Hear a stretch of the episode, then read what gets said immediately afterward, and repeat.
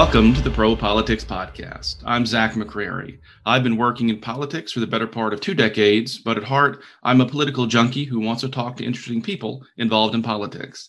Today, I'm joined by Jon Ralston, who virtually anyone who is even a casual follower of politics will know as the go to journalist, analyst, and expert on all things Nevada politics.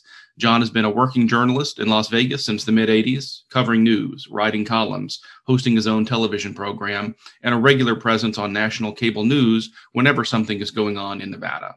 And over the past few years, Jon has started his own independent news outlet, the Nevada Independent. Jon has great stories and insights both about politics and as a trailblazer in the evolving world of political journalism. Jon Ralston, tell me how you grew up. Well, I uh, was born in Morristown, New Jersey, which is right outside New York City. Uh, my dad uh, worked at, at, at, Bell Labs and then at a small university. But when I was real young, about five, we moved to Buffalo, New York, uh, which is real, where I really uh, grew up. Uh, and and and spent the rest of my youth. And my dad was a professor at the University of Buffalo, and I had, grew up with three siblings and kind of a uh, classic suburban uh, middle class environment uh, in, in a very nice uh, suburb of Buffalo. You spent the last several decades of your life being very focused on everything political. Did you grow up in a political family? I guess it depends how you define that. My dad was certainly very politically active, both on campus as the classic, you know, professors usually are rabble rousers writing these nasty grams to the administration uh, and everything was wrong. But he was also the classic liberal college professor, and he was a brilliant guy, and he got involved in all kinds of causes, uh, including to help uh, people in Russia and, and, Soviet Union at the time. But he also was very, you know, passionate about American politics. I don't remember for sure, Zach, but I'm pretty sure we had a McGovern sign uh, in our yard. We may have even had a Eugene McCarthy uh, sign. Uh, but my dad um, was very liberal, and, and my mom wasn't that politically aware. And I don't think as kids we were that politically aware. I mean, we had to listen to my dad's rants, of course. Uh, I never thought that I would go into covering politics or have anything to do with politics. It just wasn't something I was uh, interested in as a kid. I was interested in sports and writing, and that's where I thought my career would go. And I didn't know much about politics at all for quite some time, I have to tell you. Even in college, uh, Zach, I, I went undergrad to Cornell and, and grad school at Michigan. I was not that politically aware, I, I, I would say. I mean, I, I, was a good student. I read of history. I My dad read the New York Times every day, uh, and so I would occasionally pick it up and, and, and read some stories in it, but mostly I went to the sports page where I became a, a devotee of maybe the greatest sports writer of all time, Red Smith, uh, who was just brilliant, and I loved his writing style. And I wanted to be like Red Smith. I wanted to be a sports writer, and I was much more obsessed with sports uh, than I was with politics, at least growing up. Where does your career veer from wanting to be the next Red Smith to becoming what we know is the current Jon Ralston uh, in terms of uh, a much more political bent? I, I went to Michigan thinking I, for grad school in journalism, which is a really good journalism school, but thinking I was going to be a sports writer. And I, I, just kind of fell in love with news there. It was a great program in terms of you used you, you were able to travel to other papers around the state, and uh, we went to a couple in Ohio, I think, too, uh, and worked there for a day. And I just fell in love with covering news. And then I had a great internship I'll date myself here in 1982, the summer of 82, at the Sacramento Bee, which at the time was a really great newspaper run by a guy named Frank McCulloch, who was a legend uh, in newspapering. And I just uh, fell in love with news, and, and I, I really decided that's the direction I wanted to go. But I remember that internship in Sacramento. I had some great mentors there at the Bee. And I think maybe it was that I considered, and this is not necessarily true, by the way, that sports was more frivolous or trivial than covering actual news. And so I, I consider myself more of a serious person, perhaps. That's somewhat speculating, but um, I, I, never lost my interest in sports, and I'm still a huge sports fan. After the first semester at Michigan and then that internship, I was I was definitely on a, a career track towards news, not politics, by the way. I still didn't have much interest in politics, but I was going to cover news. In the mid '80s, you find yourself in uh, in Las Vegas. Uh, in was it was that your first uh, you know real job in journalism? Well, what happened is um, uh, I, I, had a health issue towards the end of the, of, of the master's program in Michigan. I actually ended up having to have a kidney transplant, which uh, and I, I, got from my brother. Uh, and thank goodness, 37 plus years later, I'm going strong. Uh, my brother was an identical match for me, but it slowed me down. And so I couldn't look for a job uh, right afterwards. And so I freelanced for a lot of papers in the Michigan area. And then I started applying uh, for jobs. And I do remember fairly vividly applying for, for a job at the Oakland Tribune in Michigan, Oakland, Michigan. And I remember uh, that the editor there started asking me some questions about politics. And in fact, she asked me who Michigan's two US senators were and uh, I'll show you how disconnected I was. And this will, it's kind of funny now knowing what I do now. I, I, could only name Carl Levin and I couldn't think of who the other one was. And I figured that cost me the job, although I, I, I'm not sure of that. But I, I didn't get that job. I actually got offered an interview at a place called Riverton, Wyoming.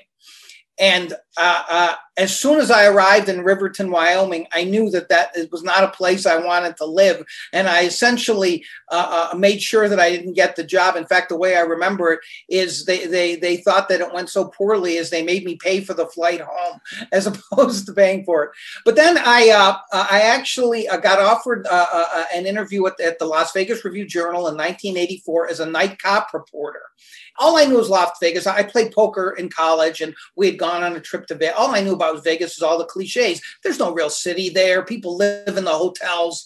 And so I went there and I did the interview and, I, and, and uh, they offered me the job almost right away, which during the interview, they offered me the job, which m- made me conclude that either I'm the greatest thing since sliced bread or no one's taken this job and they're desperate to get somebody. And I soon found out it was the latter. But I called Frank McCulloch, who I mentioned was uh, the head of the Sacramento Bee at the time and had worked in, in Nevada. And he said, no better way to cut your teeth in journalism than, than uh, uh, covering night cops in Vegas. Take the job you don't have to stay there forever. And, and Zach, I didn't think I'd be in Vegas forever. I thought I'd be here two years. I was an East Coast guy, as I mentioned. You know, the New York Times was the gold standard. I my career goal was to get to the New York Times, and so I would be in Vegas for a year or two. Uh, but there's no way uh, that, that that I would stay in the place that I've now been for 37 years getting your feet wet in a new city, probably especially Las Vegas, maybe more so than some other places, as a police reporter, as a night police reporter, really must be a good way to get a feel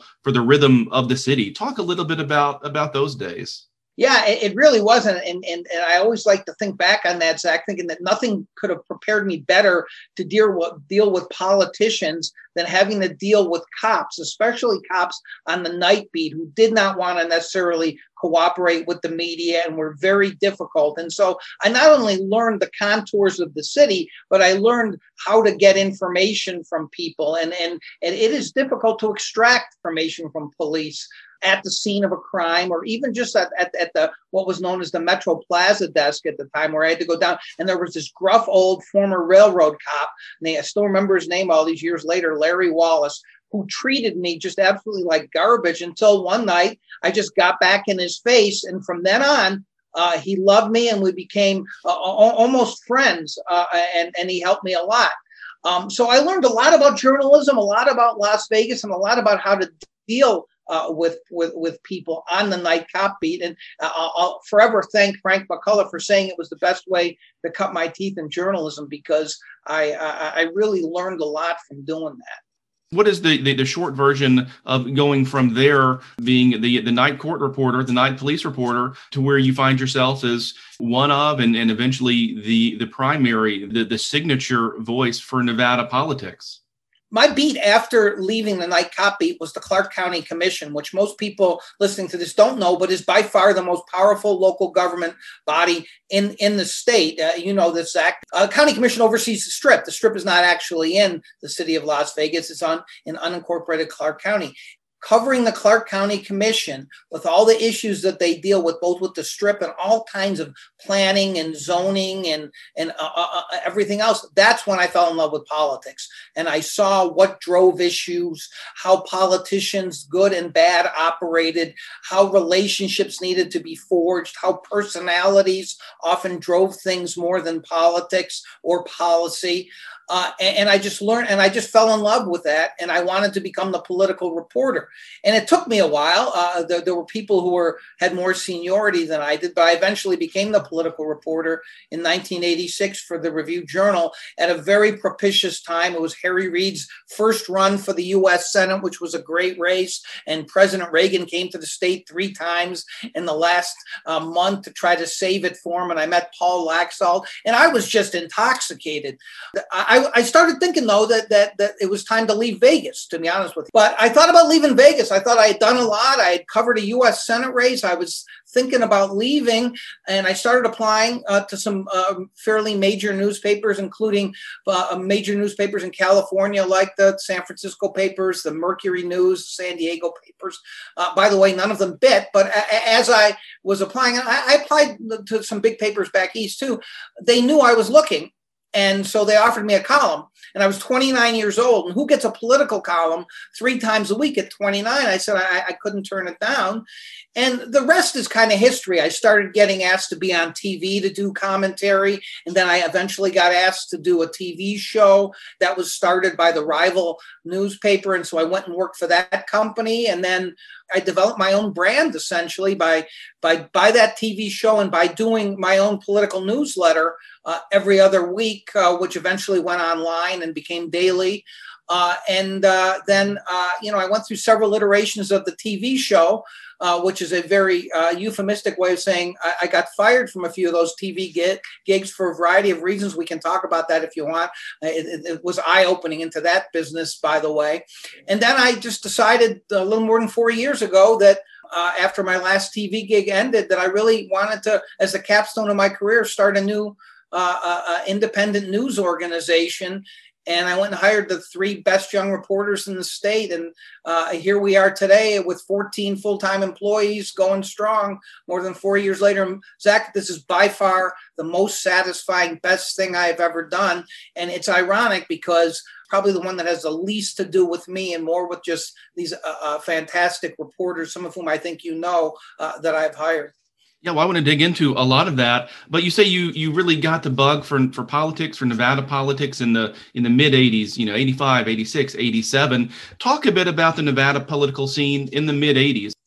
Well, you're, you're taxing my adult memory a little bit, but I'll tell you what I remember. One, one thing that is clear, was clear as a bell to me is that Nevada was seen as a Republican state back then. Um, uh, even, even, though there's the cliche of Sin City and all the rest of it, we had more churches per capita. The Mormon influence was very strong in Nevada, and uh, uh Republican presidential candidates generally won the state. The only exceptions we have to get past the mid 80s was Bill Clinton, and the only reason he won Nevada uh, before recent years was because of the, uh, Ross Perot being on the ballot, or he wouldn't have won uh, Nevada. So it was a Republican state. Um, Paul Laxalt was the legendary senator who decided to step down, and he anointed his successor. And Harry Reid was was in his second term as Congress and was by no means seen as the favorite in, in that race. And Harry Reid's slogan. Uh, in that race, Zach was independent like Nevada. He tried to run as someone who was not beholden to any partisan interests, and he and that was how Nevada that was a that was a resonant slogan for Nevada at the time. It wasn't the kind of polarized state or or country that we see uh, now. And and so and, and he used issues like the environment, which was a big deal here, nuclear waste and the potential for a nuclear waste dump was just coming into view uh, then. And so um, no one even talked about things that are talked about now, including the Hispanic vote, which was essentially non-existent in the mid '80s. There was there was the Mormon vote. There was there was mobilizing the African American vote if you were a Democrat because they were still clustered essentially in one area of Las Vegas.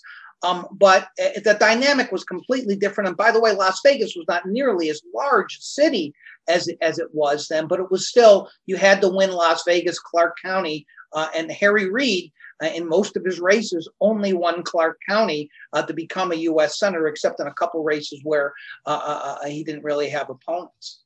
Well, what do outside observers need to understand about the role of the gaming industry in Nevada politics? It's changed a little bit, but certainly when I began, and I eventually wrote a book about about the gaming industry's influence on politics called "The Anointed One," based on what I had said in a variety of columns was their the gaming's ability ability to anoint candidates for office. Kenny Kenny Kenny Kenny Guinn being the the titular anointed one, right? That's right. Kenny Guinn, who ran for governor, was essentially uh, uh, had never had never held public office before, but two years plus out decided to say he was going to run, and he was a, a, a well known community figure, and the gaming industry anointed him as they had anointed candidates before. And if the gaming industry anoints you, this may not be as much true anymore, but it's still pretty true. Uh, they are such a dominant industry in Nevada. I mean, it's the gaming industry and everybody else. You can say construction, development uh, has some influence. You can say that things connected to real estate have an influence. You can even say mining has an influence, but it's dwarfed by the gaming industry. And the gaming industry back then by the way, Zach was much more united and more monolithic in terms of who it supported. That changed through the years with corporate acquisitions and expansion, but it's still, uh, they operated through the, what is called the Nevada Resort Association, their lobbying arm, and they, they are still by far the most powerful industry. And uh, generally, they get what they want. Yeah, in a lot of ways, Vegas embraces its mafia tradition in a lot of respects. There's the Mob Museum downtown, I believe. You get to Vegas in the mid 80s. You know, were there vestiges uh, that you saw, that you're aware of, of the mob heydays uh, uh, that we think of from some of the old movies? Yeah, I mean, see any of it? I, I guess the answer to that question is no. I mean, I didn't run into Tony Spilotro, the character that Joe Pesci played in Casino in, in a bar or anything like that. But there was a columnist when I first got here by the name of Ned Day who kind of chronicled uh, the mob, uh, and and he still wrote about some things that happened in his car. Uh, got got torched, presumably uh, by the mob, uh, but the vestiges is the right word, Zach. I, I, mean, their heyday was in the 60s and 70s. And by the time I got here, uh, it, it, it was pretty much gone, and except in very small pockets, uh, and, and, so it wasn't really a factor anymore. Let's move from the 60s and 70s to today. Uh, you know, certainly you're the, the foremost expert uh, in everything Nevada politics. Can you give the the Cliff Notes version of how you look at Nevada politics?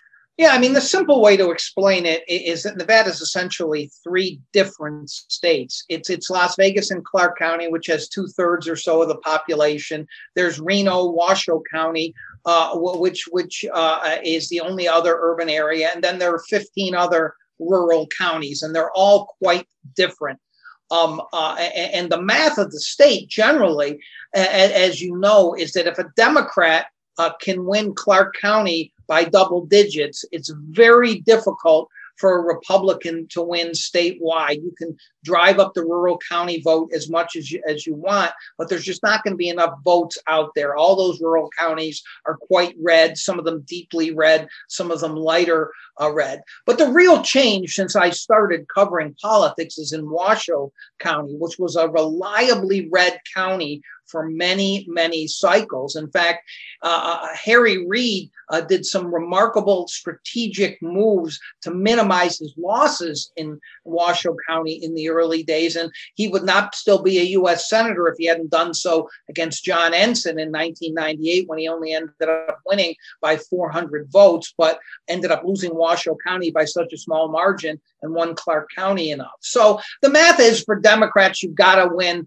uh, Clark County generally by about 10 points, and then you can feel safe unless something really weird happens. But what's happened in Washoe County, and I like to say this, it's not your grandfather's Washoe County anymore. And certainly Adam Laxalt found that out uh, against Steve Sisolak when he ran, because Sisolak ran very strongly in uh, Washoe County, as have Democrats uh, for the last three or four cycles or so, uh, Zach. And it, the demographics there have changed because of so many people moving in from California and becoming kind of a tech hub and becoming more liberal. The registration now is basically even in, in Washoe County. And so that's changed. Republicans can't count on that extra bump from Washoe County that they once did. So, in some sense, Clark County really becomes even more dominant uh, in, in, in that way. Now, Joe Biden, uh, I may have the numbers wrong. I don't have them in front of me. I don't think quite got the 10 points in Clark County. I think he won by about nine points,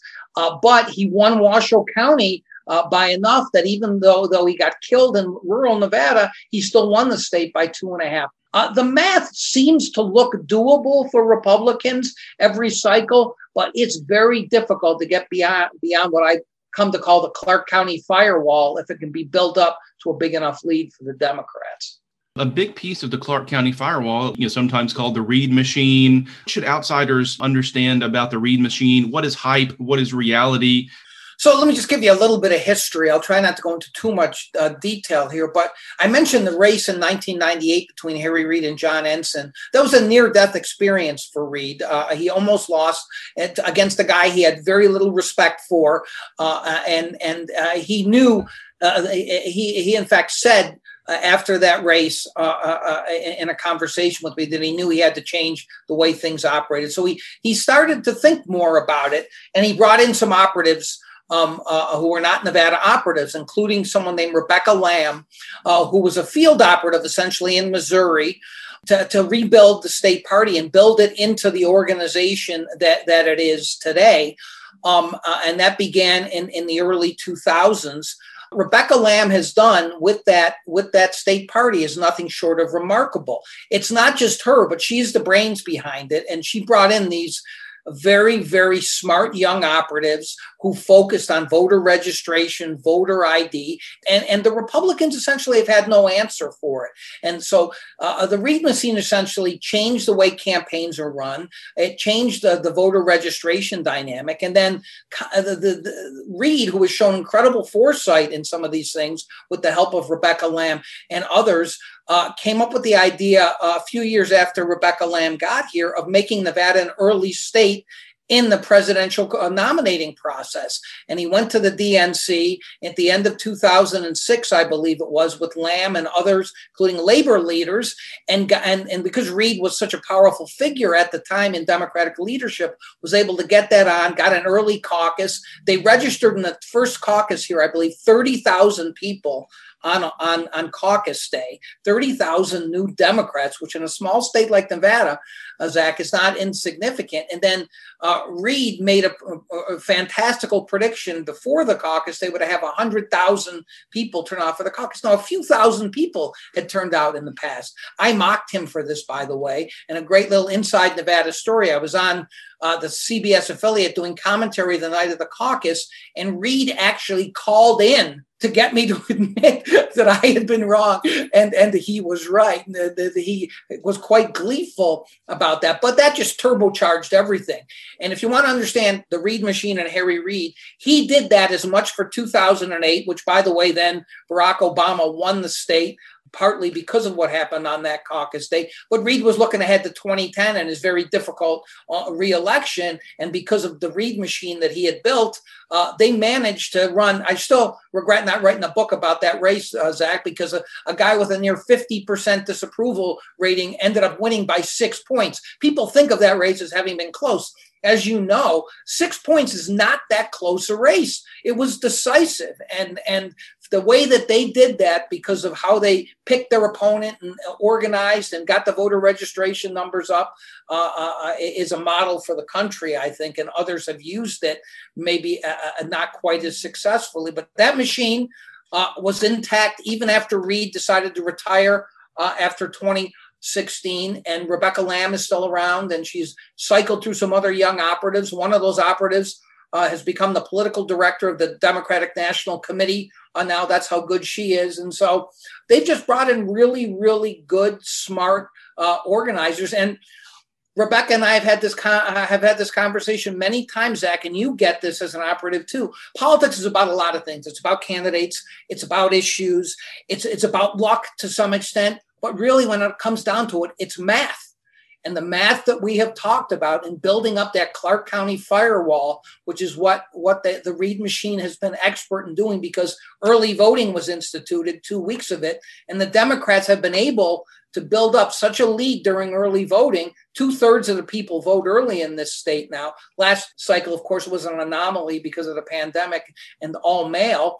It's almost impossible for a Republican to win after all those string of Republican presidential candidates winning there, Obama won here twice, Clinton won here, and Biden won here. So four straight after so many years of Republican domination. That's attributable to one thing, really.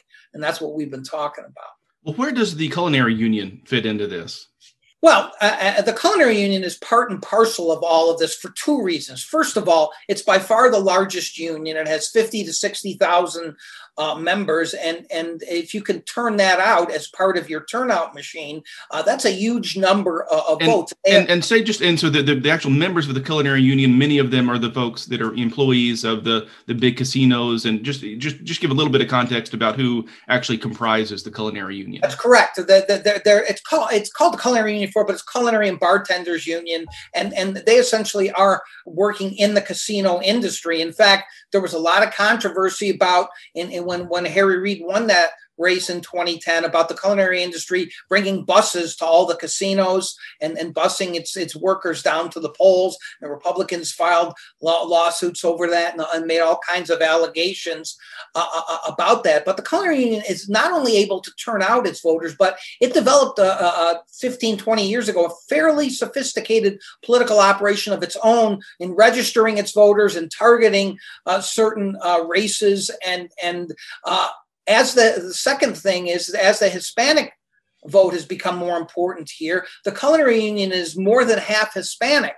And so that they are the Hispanic vote turnout machine, which has been critical not just for presidential candidates uh, here, uh, as you know, winning it two, three to one, but in, in statewide races for uh, important offices like U.S. Senate and governor, the Hispanic vote has been very close to decisive in some of those races. And so it, it essentially has worked hand in glove with the Reid machine in, in many of those races. And Reid recognized starting uh, uh, uh in 2008, 2010, the importance of the Hispanic vote and organizing the Hispanic vote, mostly through uh, the Culinary Union, which continues to be a, a, huge force in Nevada politics.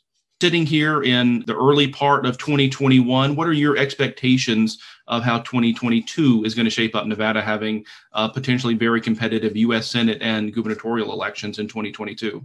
Listen, I think it's very uncertain out there. Um, I think Catherine Cortez Masto, uh, who was the U.S. senator, uh, didn't win by a lot when, when she first ran. Uh, she is the favorite in that race uh, because Republicans just don't have a candidate. Um, and the same is true of Steve Sisolak as governor. His numbers have fallen because of the pandemic, uh, whether fairly or not. Uh, but they haven't they they haven't you know become upside down uh, and he's still relatively robust. And if he can make it through the session and the pandemic starts to ebb i think that's a real danger sign for whatever republican wants to run, run against steve like there are a lot of names being floated out there. But again zach they don't have a candidate. They don't have a clear strong candidate. And and you see now what happens when a bench gets decimated through three cycles of losing. You really don't have anybody. I, I still think that if adam laxalt runs for the U.S. Senate, as many people expect him to do now, uh, he is likely to win a primary against anyone who runs. And I think he is a fundamentally weaker candidate than he was when he ran against Steve Sisolak uh, and lost. Uh, the question then is who runs for governor if Laxalt doesn't? And there's a long list of names, but who's going to get through a primary?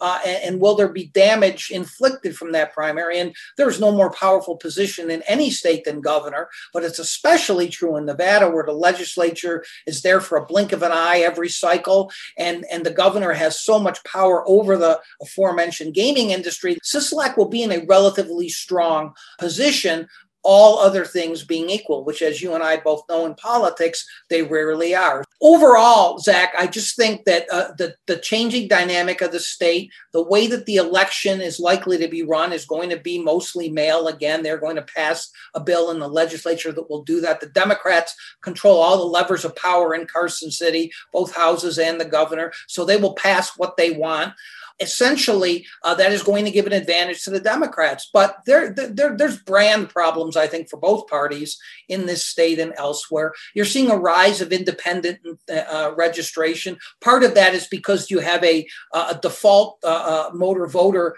registration that goes to independents.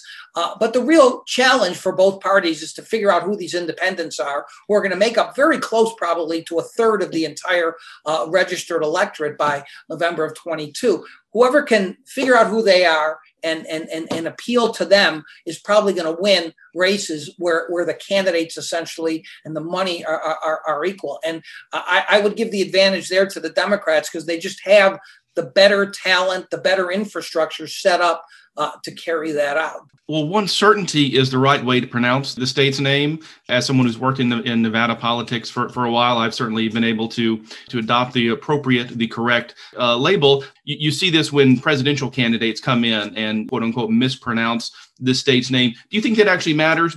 Probably not a lot.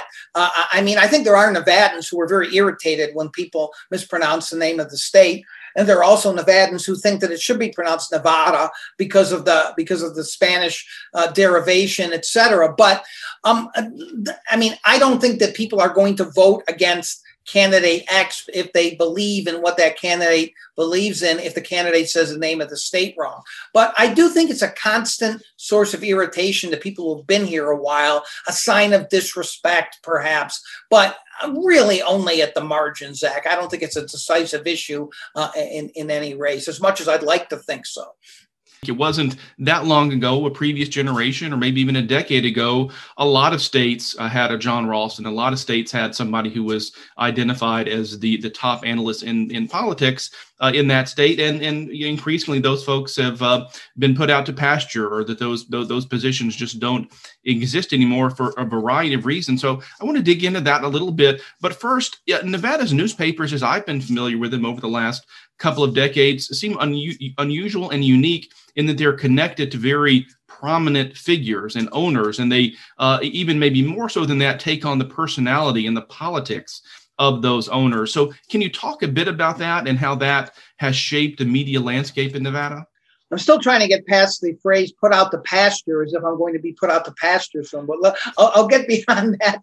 To, to, to you're, you're, the exception. You are the exception.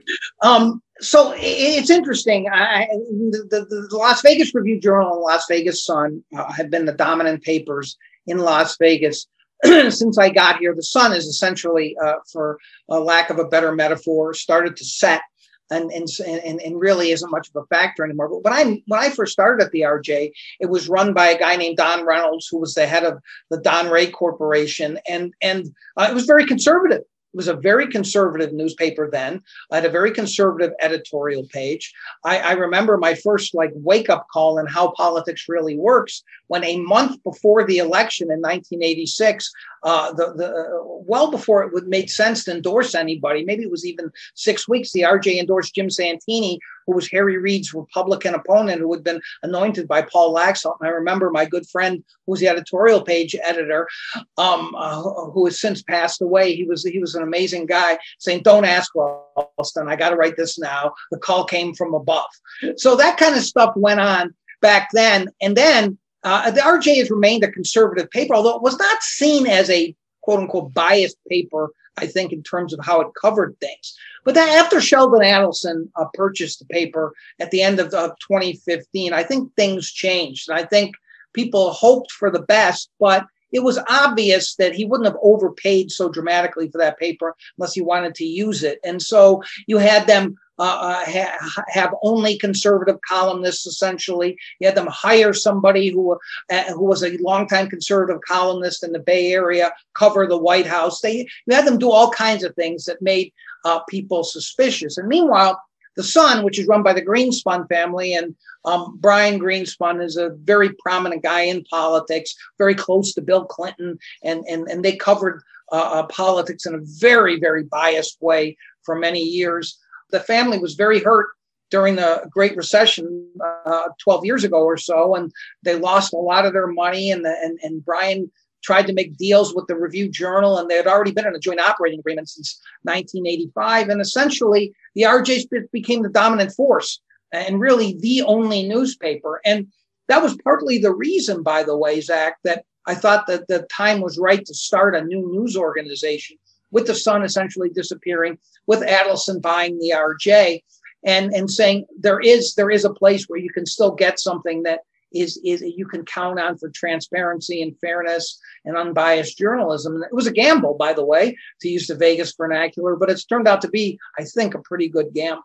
We'll talk about that a bit mechanically. You decide to uh, depart from the, con- the traditional conventional model and, and, and start your own independent uh, news site, the, the Nevada Independent. Just mechanically, how, how do you even get started? What is you, you make the decision, and then what happens the next day? How do you how do you get things moving? It's a really good question. Um, and, and it was somewhat of a leap of faith. I knew the first thing I had to do was um, target the best young journalists in the state to give us credibility. And I did that. Uh, and, and I approached them, and, and, all three of them were very, very interested right away. Um, and so then I, I, didn't feel it was right to offer them jobs uh, until I had two years of funding guaranteed. Um, and so I went and used the relationships I built uh, uh, three decades of uh, being in this state and covering politics and business. And I went to people and asked for money, and eventually, and I still remember the time when I got the call where I got what I needed, which was a, a few weeks after the election in 2016. And I, I got what I needed at the time, which was essentially $2 million committed uh, uh at the time for two years of funding. I thought it was a million a year. That's turned out not to be the case anymore, but uh, uh, a million a year. Um, and then I essentially offered them jobs. They took it. Then I went out and found somebody to build the website and be what we call a chief technical officer. Um, uh, and, and, I found him, by the way, through my brother, who's a big dot com guy in Silicon Valley. Uh, and then uh, I, we just built from there. And, and we launched the day uh, before the legislative session started in 2017, which I thought was a great time to launch. And essentially, the rest is history. And it's uh, I, I, hate the I hate this phrase, but we've been drinking from a fire hose ever since. It's been the most all-consuming. I, I like to say it's been the most exhausting and most exhilarating ride of my life. Uh, it's been so much fun, but so hard to do. And by the way, I'm, I'm probably going into more than you want to know. It almost didn't work um, uh, we, we, we had enough money to make payroll uh, through the first uh, three years or so. But then when the pandemic hit, our, our, sources of funding dried up. I had to. I, I, was. I was not sure we'd be able to keep going. I had to cut the staff salaries uh, by a quarter. I didn't take a salary for months, and I essentially went out there and uh, went to a couple of our major donors and asked for help. But more, I went out and was very honest about what had happened, and I asked our readers to to, to help us, and they did. Not dozens, uh, but hundreds upon hundreds of readers giving us relatively small amounts, but it added up. And then we were able to, to come back and get some grants. And I'm happy to say, Zach, that uh, as I talk to you today, uh, uh, uh, we are in the best financial shape we have ever been in. We have a significant amount of money in the bank. Uh, we've just gotten another big foundation grant, and I'm hoping for another one uh, very soon. But the work uh, has has really justified uh, uh, what, what, we have done. I, I am so proud of these reporters. We have expanded. We have, as I said, 14 full time employees. now we have someone in DC uh, who has been great, uh, who is now a full time employee, and I've expanded the staff. And uh, I, I, I, couldn't be more optimistic about, about, about the future. But it, it, it has been a, a, very tough goal, and it. I didn't think that I could be as good of a salesman as I was, and that. But I, I, I like to say to people that the one quality I think I had as a journalist, especially covering politics, that has helped me in this new job is just being shameless and not not afraid to ask the question. And in this case, the question is, will you give me money? The same thing as reporting in some sense, building relationships, building trust uh, with people to get them to give you money. Um, but it has been incredibly gratifying. In case anybody listening cares, what we do that very few news organizations do is we list every donation on the site. You give us five dollars, you'll be listed. You give us five hundred thousand uh, dollars, you'll be listed. And so you can search our donors we're very transparent, and and uh, it's just it's a great feeling. I, I, I, I as you can tell, me, I'm, I'm a real evangelist for the indie, for the cause of nonprofit journalism. I really believe it's the future of our business. Unless you know a billionaire like uh, Jeff Bezos or uh, uh, uh, uh the late Sheldon Adelson, it's difficult to make it go. Um, and I really think this is the model that's going to be sustainable for the future in our business. Yeah, I mean, a real success story in an, in an industry that hasn't had uh, as many as it used to. Right. Uh, has this experience of having to uh, at least figuratively go hat in hand and raise money has that made uh, you think about some of the politicians you cover a little differently perhaps sympathetic uh, a feel to some of the politicians who maybe uh, previously you would have been a little bit more cynical about their fundraising efforts it's a great question, Zach, and the answer is certainly yes. And I've said that uh, to more than one politician since uh, I started doing this. It's a humbling experience. As many of you know, some politicians are different. They, they love it. They, they they take to it. They're they're not afraid uh, to do it, and it's just part of who they are. But I don't think most people are that way. And I certainly didn't come from that kind of background at all. But yeah, go going sometimes to strangers or people that you don't know that well and asking for relatively large sums of money. Uh, yeah, it, it, does give me more respect, more sympathy uh, for, for politicians than maybe previously uh, I had had do I not have the reputation of being a sympathetic guy, Zach? Extremely sympathetic. Well, you know, other other than the other than the money front, which of course is, is is the big side of it, but other than the money and the funding and the financing, what has surprised you the most about starting your new site, running your own new site? And now, as you mentioned, I believe 14 employees in multiple cities. What surprised you of being the boss? To some extent, uh, what's what surprised me the most is how rewarding it can be to be the leader of an organization in which you create a culture, uh, which I really think that I have uh, uh at, at the Indy of collaboration, where these reporters know that they can say to me, "We don't think we're doing this right. Let's try another way," without fear of me, you know, invoking that this isn't a democracy.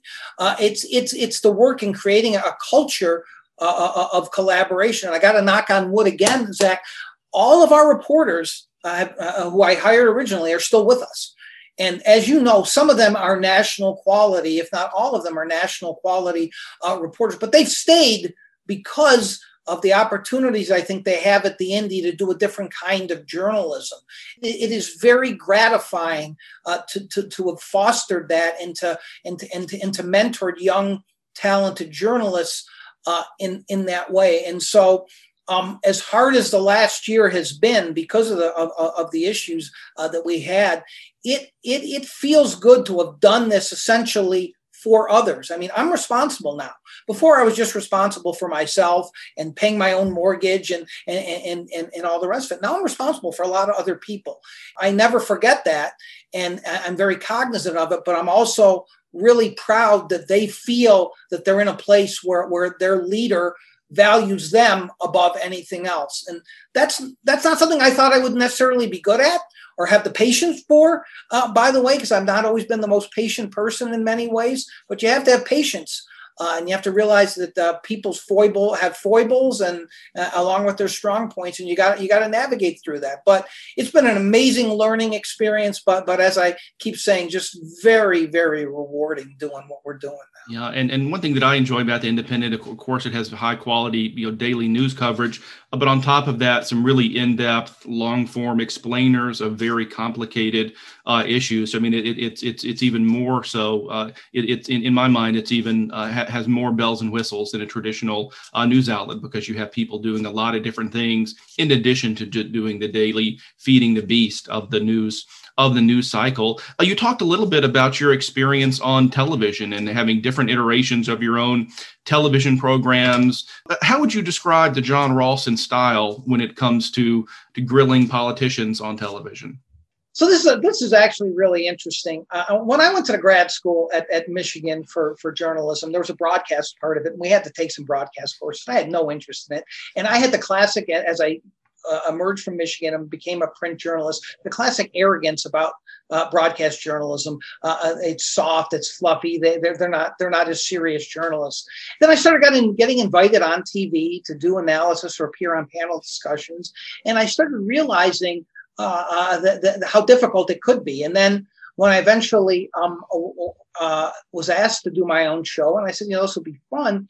What I didn't realize is that some of the some of the innate talent or skills that I had developed were perfect uh, for this in the sense that I was willing to prepare as much as possible for every show, which is the key to a good TV interview. In addition to being able to think quickly uh, on my feet, I am still frustrated watching most TV interviewers, and was at the time, is that people go in with a list of questions, and and then they ask them, and they don't listen to the answers and they don't they don't either realize that they're just getting spin or they don't realize that someone just said something that you should pivot off of.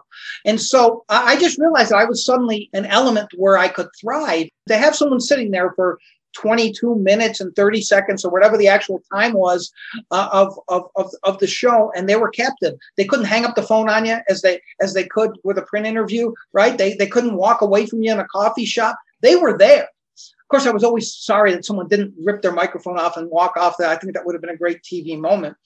Um, but seriously, um, it, it, was just, I think I got the reputation of being very well prepared as knowing the subject as well. Not every show, of course, but uh, as well as the person I was interviewing. So they were not able to spin me. And I would often let politicians get their talking points out in the answer to the first question and say very bluntly to them and to the audience, of course, okay, you've gotten your talking points out. Now let's get to the heart of some of the things uh, that you said. And so I think there was a sense watching my show that you never knew what was going to happen. You know, what, what someone might say, what what might piss Ralston off and he was going to really bore in and, and, and that kind of thing.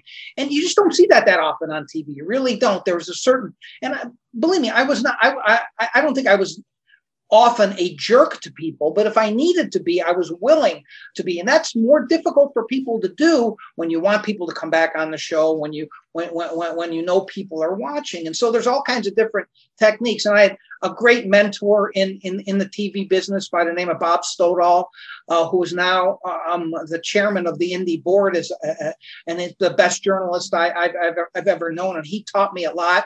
He actually fired me from the CBS affiliate when I was doing analysis because I wasn't good enough, and then uh, eventually uh, became my boss again when I had a show. And I, I love doing it, Zach. I did it for 15 and a half years through different iterations of the show, but I didn't really realize it until uh, the last show ended. But I was burnt out to do five shows a week, which is what I was doing, five shows a week for 15, 16 years. Um, uh, it was a lot. And I was ready to do something different. I didn't realize it uh, at, at the time, but it was a blessing in disguise when I was let go from the last one. The business of television is absolutely brutal. You, you are just a commodity uh, to them, and uh, you know it, it, For for instance, um, when uh, I was on the NBC affiliate here, um, at one time, and that NBC affiliate, after um, uh, the owner died, was purchased by Sinclair. And I knew it was, you know, it was just a matter of time. Sinclair was not going to want to keep a show like mine on. And sure enough, two months later, it, it was over. But and and there there is there is no emotion there was there was no loyalty. Uh, I'm not just talking about me, by the way. I'm talking about longtime anchors who were let go. I saw it happen many times. Really quality journalists whose worth uh, was not recognized. I mean, if you've seen the movie Broadcast News, it captured that really, really well in terms of what is valued and what is not. That's not to say that I didn't meet great reporters and great managers and, and great producers in my work in TV. I've worked with amazing people uh, in, in TV, but the business of TV is, is, is really, really brutal. But one thing I really think served me well and what I learned about TV is what people do prize is authenticity. And I'm the I was the same way on the show that I am with you on the podcast, or I would be talking to somebody about politics at the par- people people appreciate that you know, people used to email me, and the one thing that I loved hearing the most was you asked the questions that I would have asked if I was there without drawing too much attention to myself, sometimes you have to do that in a way you ask questions. People valued authenticity. When I started getting asked to be on MSNBC, and when I was, by the way, something happened that I never thought would happen. I was asked the first time to go on Meet the Press years ago, and I've now been on, I think, five times. And it's heady stuff. It really is. But I'm just myself. I don't try to prepare lines or or you know I prepare for the subjects I think I might be asked about but people prize authenticity on TV and they people are smarter than you think they can tell when someone's being phony or it's set up or prepared or it's spin and so um, I don't think I could be any other way I'm not really bragging about this it's how I am but it served me well and you know, the Nevada Independent has been groundbreaking in its uh, nonprofit journalism. It, you, have done some video content. I know there's been election night content. Do you would you foresee you know moving a little bit more into sort of some of the n- nonprofit television or streaming? We've talked about video a lot at, at, at the Indy, and as you probably know, video on the internet is still kind of a weird thing.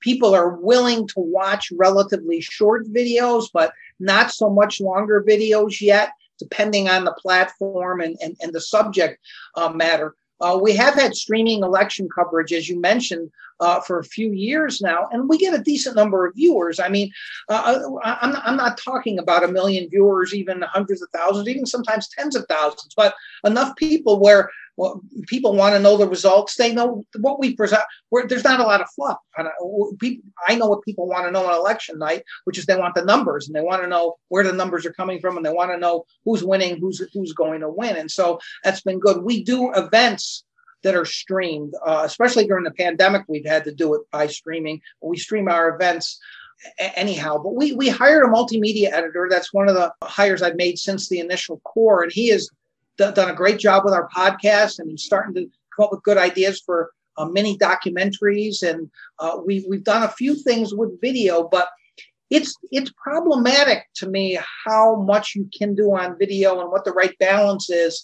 We, we, we have we have inserted little videos, explainers, as you mentioned, when we explain how a bill becomes law, for lack of a better explanation. We've done videos too, which have gotten decent viewership, but not overwhelming, right? And so it's difficult to know what the balance is. So I'd say we're still learning on that, like I think a lot of sites are. We've talked a bit about the Nevada Independent as an example. Just your status as a, the signature voice of Nevada politics is really very unique in the political sphere. This is a question I borrowed from the uh, economist Tyler Cowen, but he might ask about the the Jon Ralston production function, which would be there's a lot of smart people out there, a lot of people with good experience in journalism, people who work hard. But what, Jon, what's made you different? What do you think is unique about you that you've been able to be successful in what you've done? I do think that um, one thing that cannot be discounted uh, is is just being relentless and having a work ethic where you're, you're willing to work crazy hours, be totally dedicated and immersed and passionate about what you do. I think there's very few people who'd be willing to put in the time and, and what I learned early on in covering politics, Zach, is that doesn't mean you go to a legislative meeting or you go to a county commission meeting and write it up. You got to go meet with people after hours. You got to be willing to meet with people that you might not want to meet with and have drinks with them and develop relationships. And it, it is a tremendous amount of work. And I think obviously I've benefited from being in a small state a relatively small state where the power structure has remained relatively intact in the way it works. There have been some changes, but through my the dint of my personality, more than my reporting skills or writing skills and my uh, uh, work ethic, that, that I've been able to carve out this niche, being the guy for Nevada politics.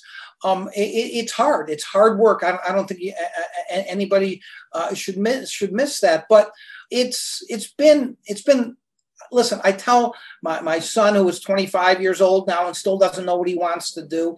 The thing, and, you get this, I think, because I think you probably feel this way about what you do. You want to wake up in the morning and, and believe you're doing the thing that you were born to do, that you love. Uh, you know, so many people wake up every day, Zach, and they going to work is, is drudgery. And, and you want to just have a passion for it. You want to love what you do. And, and I have loved covering politics since the day I was put on the beat in August of 1986. And now I love running a news organization more than anything uh, that, that, that, I, that I have ever done. Uh, I hope I still have this energy 15, 20 years from now when I'm much older. I may not, but I can't imagine retiring. I, I, I just love what I do. And so if there's something, if I don't know if there's anything unique about, unique about everybody, but my passion for this has been unabated for 35 years and and and I think I think that I think that really means some coming from a small state and being seen as the voice of politics in that state is not something uh, that I got because I have a louder voice than anybody else or I'm more talented necessarily than anybody else, but I've worked harder than anybody else and I love it more than anybody else. Well, let's end on a couple of recommendations. First, I know you're a bit of a movie buff. What is a um, what is a movie? You know, it can be something recent or older, something maybe a little off the beaten path that is a favorite of yours that you would recommend people go seek out. Wow, I mean, there's so there's so many. I, I actually once thought I was going to become before I thought I was going to become a sports writer. I thought I was going to become a movie reviewer. When I was in high school, I and my old Apple II that my dad had, I, had printed out like 1,500 mini uh, movie reviews, and I, have I've always loved movies. Uh, one movie that I would recommend that a, a, lot of people probably haven't seen, but it's up for a couple Oscars this year, is a movie called Another Round. It's a Dutch movie uh, and it's it's definitely a, a, really good ensemble acting slice of life about four high school teachers who are kind of bored with their lives and one of them comes across a study that shows that people have actually less blood alcohol level than they're supposed to and you should get it up to 0.5 every day. And so they start doing that and how it changes their lives. It's a fascinating obscure movie but uh, uh, uh it's the one that comes to me off the top of my head And then certainly I couldn't talk with you as an evangelist for all things Nevada, all things Las Vegas. If people find themselves in Vegas for, for, for a couple days, for a long weekend, if they bounce up to Reno, what's one or two things that they should make sure to do that maybe are not the normal Vegas uh, weekend uh, tourist traps? First of all, let me just say um, I'm going to tell you two things in Vegas. One is a restaurant that nobody's ever heard of, and, and the other is a tourist attraction. If I could do that, there's so many great restaurants on the strip, uh, Zach. Now, as you know, but one that's off the strip that, that's not far from the strip that everybody should go to is a restaurant called Ferraro's. It's the best Italian meal that you will ever have outside of Italy. So I highly recommend that. And if you at all love the outdoors, you may have heard something about Red Rock Canyon. You should drive out there. It's not that far from town. You can drive around the loop, you can, uh, which is about 13 miles, or you can go on any number of hikes. It's absolutely gorgeous. If you're here in the middle of summer, bring pl- plenty of water, but but visit Red Rock Canyon. As far as Northern Nevada goes, I didn't know about this when I moved here. A lot of people who live in Vegas have still never been there, but go to Lake Tahoe. It is literally one of the most beautiful places in the world. It, it is a beautiful alpine lake. There are some. There are great places to eat. There, are, if you go in the winter, there are great places to ski. Go to Lake Tahoe. You'll never see a more beautiful place. Well, Jon, always enjoy being able to connect with you to uh, talk politics and and and hear your your insights and experiences. So this is a lot of fun for me. Thanks so much for your time, Zach. Thanks for having me. Thanks for listening to the Pro Politics Podcast. Please subscribe so you can access each episode first thing every Tuesday morning. And if you're so inclined, leave a rating and a short review on your podcast app to help more people find this podcast. And follow us on Twitter and Facebook for updates on upcoming guests. Thanks for listening.